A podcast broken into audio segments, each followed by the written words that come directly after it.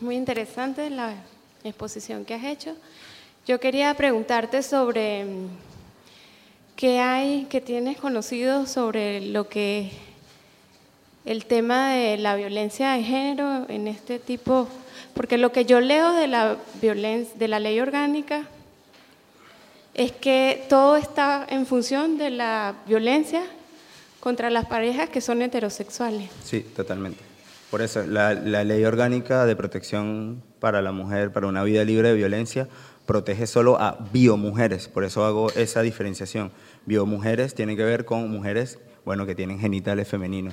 Una persona trans no es reconocido como, como, como mujer, una persona trans acude a, a una comisaría a poner una denuncia y no es reconocida como violencia sobre mujer, sino una simple agresión. ¿no? Y inclusive las violaciones. El Código Orgánico Procesal Penal estamos en revisión porque a veces solamente consideran violaciones cuando son violaciones por penetración vaginal y no por penetración anal, que también es una violación. Y cuando las, las trans o las personas que no están, digamos, subordinadas al sexo, eh, reclaman el derecho de ser reconocidas en esa ley, hay toda una discusión. Forma parte de, estas grietas que todavía quedan por ahí. Sí, yo tengo una pregunta. Em, ¿Qué piensan ustedes eh, de, por ejemplo, en las cuestiones burocráticas, en los formatos? Siempre hay solo dos opciones, o masculino o femenino. Mm. Eh, según tengo entendido, hay un país en Latinoamérica que ya tiene la tercera alternativa, que es transexual. ¿Qué país? Eh, creo que es Uruguay, Paraguay. No, hasta ahora, digamos, Cuba es el único país que garantiza eh, la transformación corporal o la reasignación de sexo como derecho. Es decir, cuando tú reclamas el derecho a la identidad, no solamente es tener un documento de identidad, es también acceder a medicamentos, a hormonas para poder transformar tu cuerpo. Y eso tiene que ser un derecho de salud pública. Cuba lo garantiza como restitución reparativa después de todos los, digamos, la masacre que hubo hacia homosexuales y la persecución a homosexuales. La hija de Fidel, que es lesbiana, tiene un movimiento de reivindicación y ha logrado que, bueno, las personas trans puedan acceder a tratamientos eh, gratuitos que garantiza el Estado pero en el resto de los países no. Los tratamientos para la transformación del cuerpo eh, se realizan de manera clandestina por todas estas necroprácticas de venta de hormona ilegal, de modificación del cuerpo a través de biopolímeros, de muertes por modificación del cuerpo, que debe ser un derecho. Es decir, una mujer puede ir a ponerse 900 cc en sus tetas, pero no puede ir a quitárselas. Y quiero quitarme las tetas como derecho, no, no lo puedes hacer, ¿no? Porque, porque el sistema heteronormado no lo permite. Pero en Cuba, digamos, es como la única referencia de garantía de derechos de la identidad trans. Y esta, esta, esta demanda de, de, tener, por ejemplo, en los pasaportes o en las cédulas o en estas cuestiones burocráticas, esa tercera alternativa, eh, ¿qué bueno, piensan ustedes? La ley de registro civil logramos que se garantice el cambio de nombre nada más. Es decir, yo me puedo ir a cambiar el nombre por María, pero mi cédula va a decir María, sexo masculino. Entonces, ah. no es nada, ¿no? De hecho, digamos, esta, esta presentación la hicimos también en, en, Chicago con movimientos queer y las amigas trans no podían viajar por eso, me explico, porque es cambiar todo su cuerpo, es decir, tú no eres esto, es negar, negar tu identidad para transformarte en biohombre, como supuestamente dice tu documento de identidad, para que puedas viajar. Es súper complicado, ni Ángela ni Rumi Quintero, que es una activista súper, digamos, militante, ha podido hacer estos recorridos por la limitación que hay. Digamos, la heterosexualidad nos da un lugar de privilegio y nos da un lugar de, eh, digamos, confort de alguna forma, que nos permite colarnos por algunos espacios, pero hay otras personas que siguen outsider, ¿no? en, lugares marginados.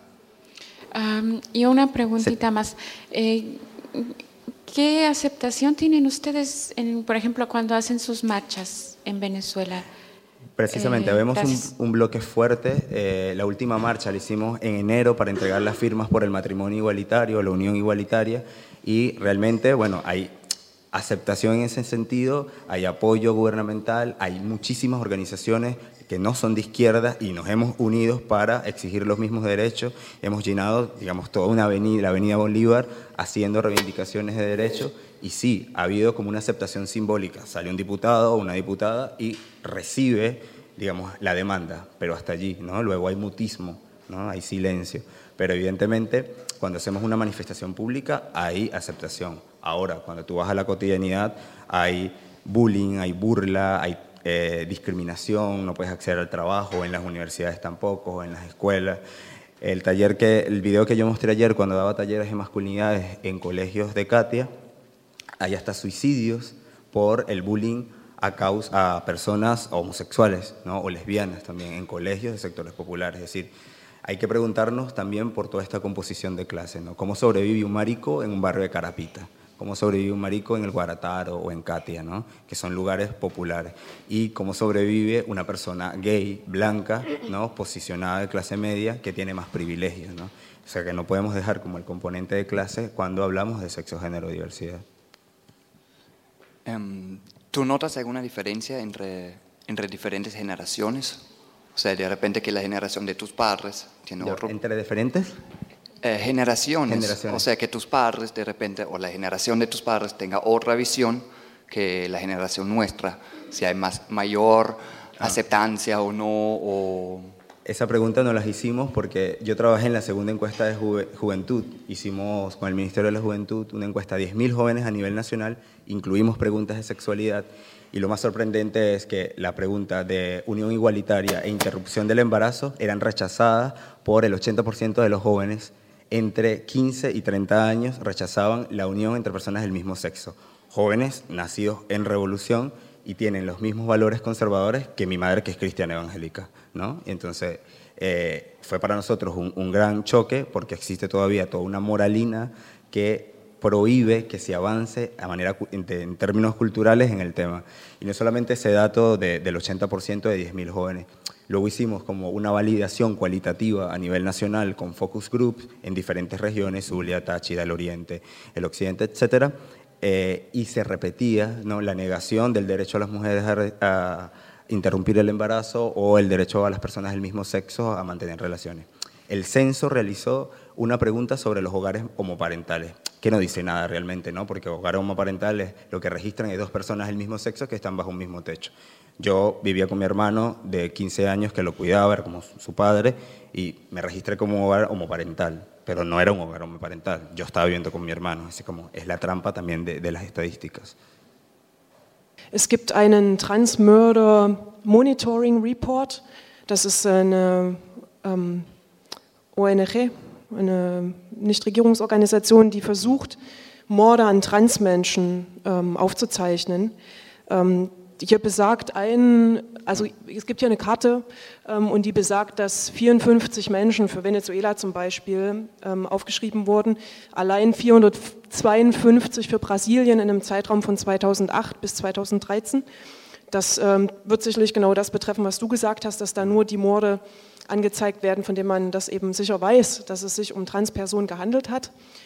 Meine Frage geht auch in eine ähnliche Richtung von Südamerika. Ähm, glaube ich, also sichtbar in der Gesellschaft, glaube ich, sind eher Transfrauen, also Personen, die zur Welt gekommen sind und in deren Pass ein M steht für männlich.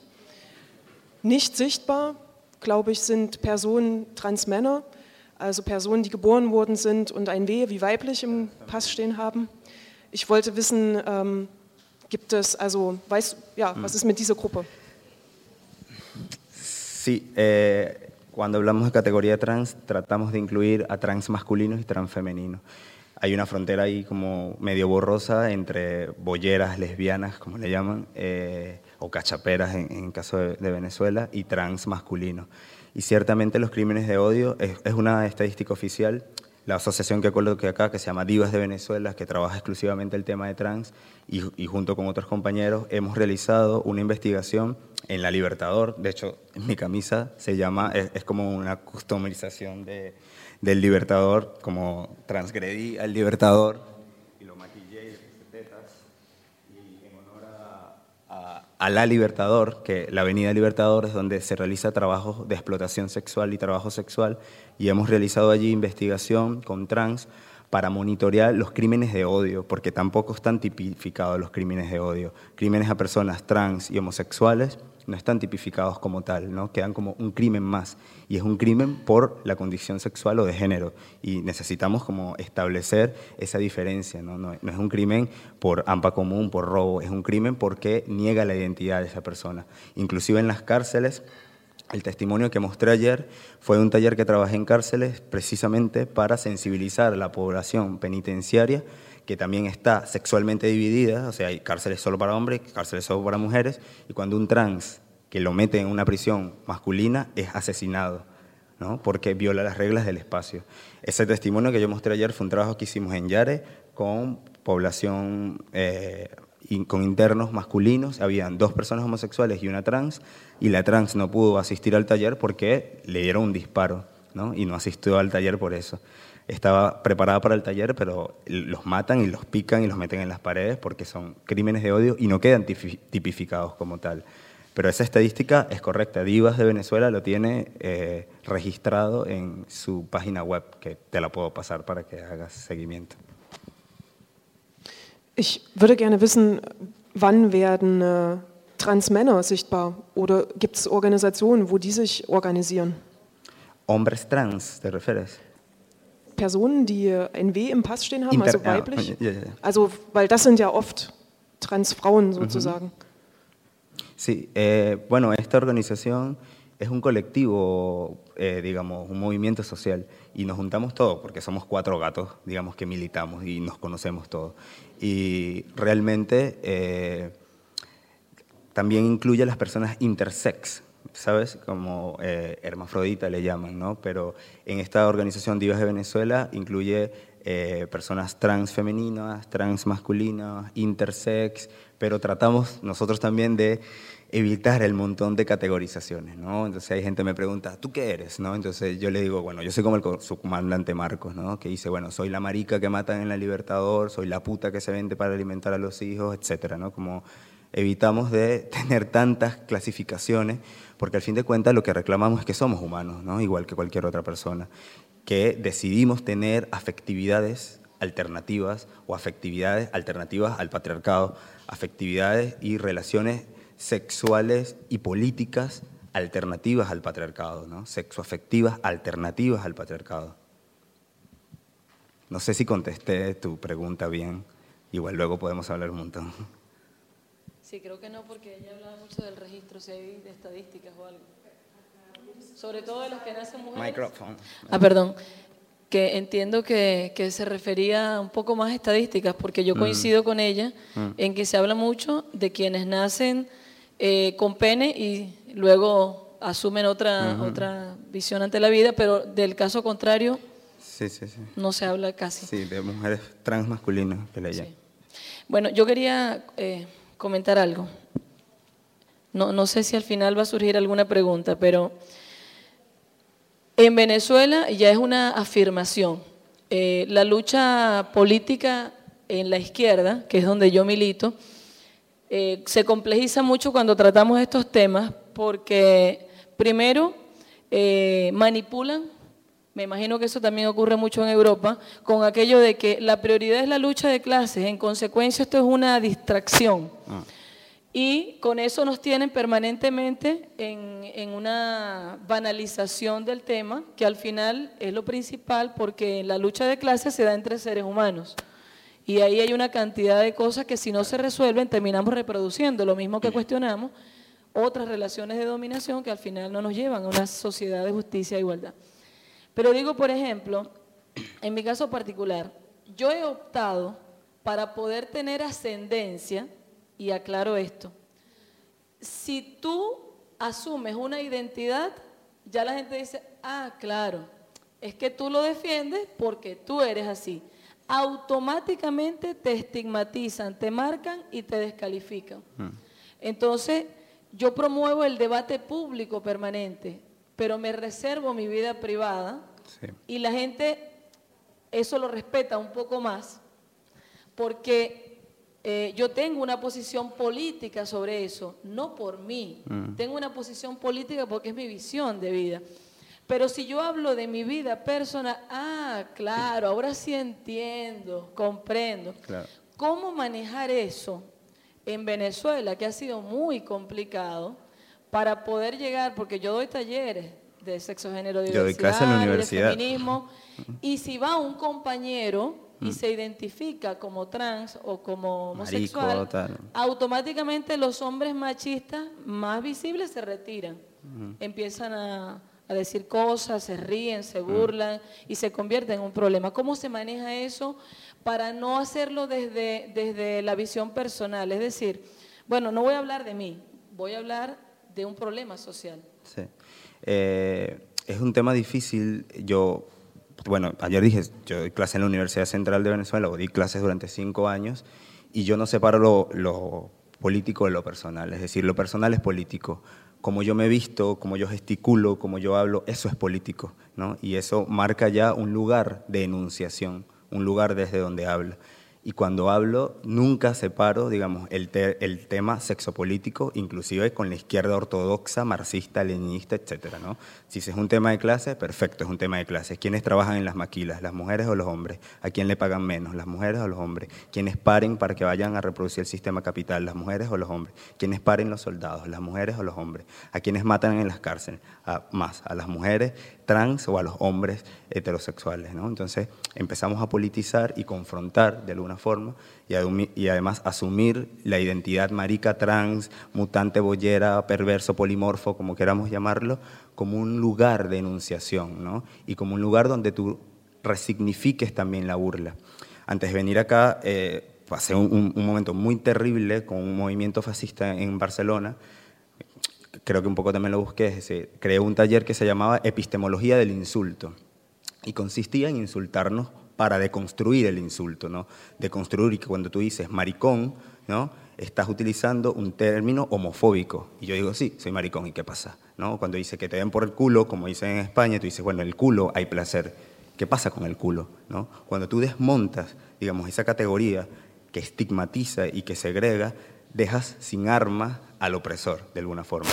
Cuando es, lo que ha pasado con el término queer en Estados Unidos o lo que ha pasado con el término negro inclusive, ¿no? que tú desde allí empiezas a hacer como una lucha para desactivar esos, eh, esas palabras que representan un insulto y dejar claro que son categorías homofóbica, lesbofóbica, lesbotransfóbicas, misógenas, sexistas, racistas, etc. ¿no? Entonces, es difícil, evidentemente, en la vida cotidiana porque, eh, digamos, hay muchísimas barreras culturales, pero yo parto de ahí, de que lo personal es político y empiezo a, debatir y a, cuestionar, y a cuestionar desde allí. Ah, solo una, una preguntita más. Eh, ¿Ustedes tienen relación tal vez con unos grupos de, Latinoamérica que sí? Claro, eh, varones antipatriarcales de Argentina, los putos feministas, eh, mujeres creando en Bolivia, es decir, tenemos, a ver, ese término también es genial, los putos, los putos peronistas que son de Argentina se apropiaron del término marico, es decir, puto es como decir marico, es como decir los maricos chavistas, entonces ellos se llaman los putos peronistas. Y nadie puede decir, eres un puto, sí, pues claro, soy un puto peronista, ¿qué pasa? ¿no? Igual es como, nosotros tenemos un texto que se llama así, de porque soy marico y soy chavista luego se los paso también, porque tratamos como de resignificar todos estos, estos términos que de alguna forma estigmatizan y segregan. Ahora sí. Eh, mi comentario es, el siguiente. Yo en Caracas vivo en la Avenida Libertador. Ya, ya. Y la Avenida Libertador es un, al menos un, segmento de la Avenida Libertador, mm. es donde comúnmente eh, se ejerce la prostitución. Mm. Y buena parte de esta prostitución, yo creo que la mayoría, es transgénera. Sí, sí. Y digamos que cotidianamente me enfrento a, a esa realidad en las noches. Y siempre viene a mi mente la, la, pregunta, porque de entrada siento solidaridad con, con los seres humanos y con ellos que están haciendo mm. eso, pues lo siento, o con ellas, lo, lo siento igual, siento solidaridad. Siempre venía a mi mente la pregunta de ¿Esto es una, una elección? ¿Trabajar en la prostitución es una elección o es la única alternativa de sustento que, consiguen? Mm. Siempre me viene esa reflexión. Viendo el video que tú mostraste, donde ella se mm. pregunta, eh, además de una manera muy sensible, mm. ¿será que la prostitución es lo, lo, que me queda por hacer? No quisiera hacerlo. Mm. Realmente me, me conmovió por, mm. Por, lo que acabo de decir, porque cotidianamente veo a estas chicas que, que, trabajan en esto. Y también es muy, muy común percibir el odio que la sociedad tradicional ejerce sobre estas chicas. Mm. Insultos, a veces arrojan objetos. Yo no lo he visto, pero sé que hay crímenes de odio. Quizás no, los, no les asesinan, pero sí lanzan disparos. Amenazan. Eh, y hay amenazas. Las violan, las violan. O sea, pasan una patrulla de policía, las montan en un carro, las cogen y las bajan y ya, las violan. Ok, entonces bueno, mi comentario es que yo como caraqueño, venezolano y caraqueño, eh, soy eh, testigo de lo que aquí expresa nuestro compañero y además te felicito por traer un tema tan espinoso al debate. Creo que un país como, como Venezuela, ya que Venezuela es el centro de, este, de, este, de, esta convención, de esta conferencia, pues yo creo que Venezuela necesita urgentemente espacios de, encuentro y de convivencia. Y la única manera de lograrlo es que seamos tolerantes y tendamos la mano. Te felicito. Vale, gracias, Horacio. Quería resaltar algo antes de, los aplausos. Eh, que hay una diferencia entre prostitución y trabajo sexual. ¿no? La prostitución, que es la que generalmente se ejercen las personas pobres, es cuando te sometes a alguien que es dueño de tu cuerpo, es como alguien que es dueño de los medios de producción. Tú tienes que darle una parte de tu trabajo a él porque él controla el espacio, las redes del mercado, etc. Y el trabajo sexual es cuando, bueno, yo decido vender mi cuerpo para tener de alguna forma remuneración, que son dos términos diferentes pero que implican casi que los mismos sujetos, personas pobres que necesitan dinero. Y ahí lo vinculo directamente con el marxismo y cuando hablamos de, bueno, teoría del trabajo, ¿no? Y la mercancía, ¿cuál es la mercancía allí? ¿Cuál es la plusvalía? ¿Cuál es lo que es lo que se vende? ¿Cómo se mercantiliza? ¿Y quién capitaliza toda esta mercancía que, en fin de cuentas, es el cuerpo y el placer, ¿no? el placer como mercancía y el cuerpo como mercancía. Wir haben, wir haben noch Zeit für eine Frage. Tenemos tiempo para una pregunta cortita.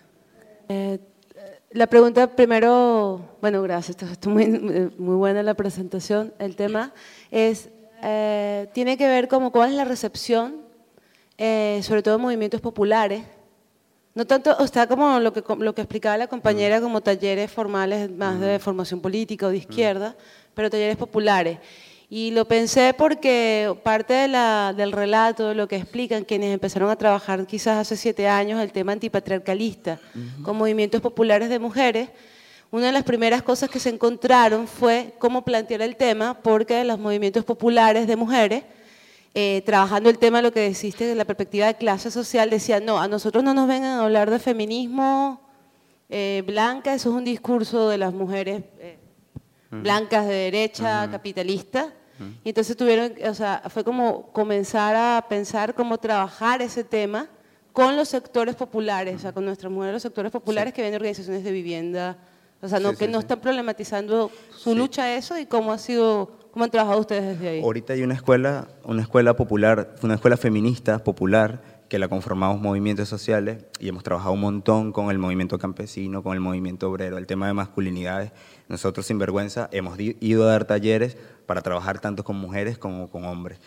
Eh, la Alianza tiene un, amigo que se llama Mina, que, es trans y trabaja el tema de alimentación transgénica transvestido, ¿no? También como para transversalizar las luchas, es decir, vamos a hablar de lo trans, ¿no? Y él va vestido trans o transvestido y eh, comienza a dar el taller sobre alimentos transgénicos. Y lo hemos hecho con movimiento campesino, con el movimiento popular, con el movimiento de pobladores, con movimientos estudiantiles, pero somos como muy pequeños y realmente se necesita una política de Estado ¿no? que trabaje el tema inclusive educativo, porque la educación, inclusive la educación sexual es totalmente biologicista, ¿no? que de, coloca el cuerpo masculino y femenino como órganos reproductores y la sexualidad solamente lo ven como penetración, eyaculación, penetración y ya, ¿no? Es como hay, un campo de la sexualidad que la educación no toca, ¿no? que tiene que ver con las relaciones afectivas, con las relaciones eh, de poder, de dominación, etcétera, ¿no? Inclusive los medios, ahí entramos a otro campo,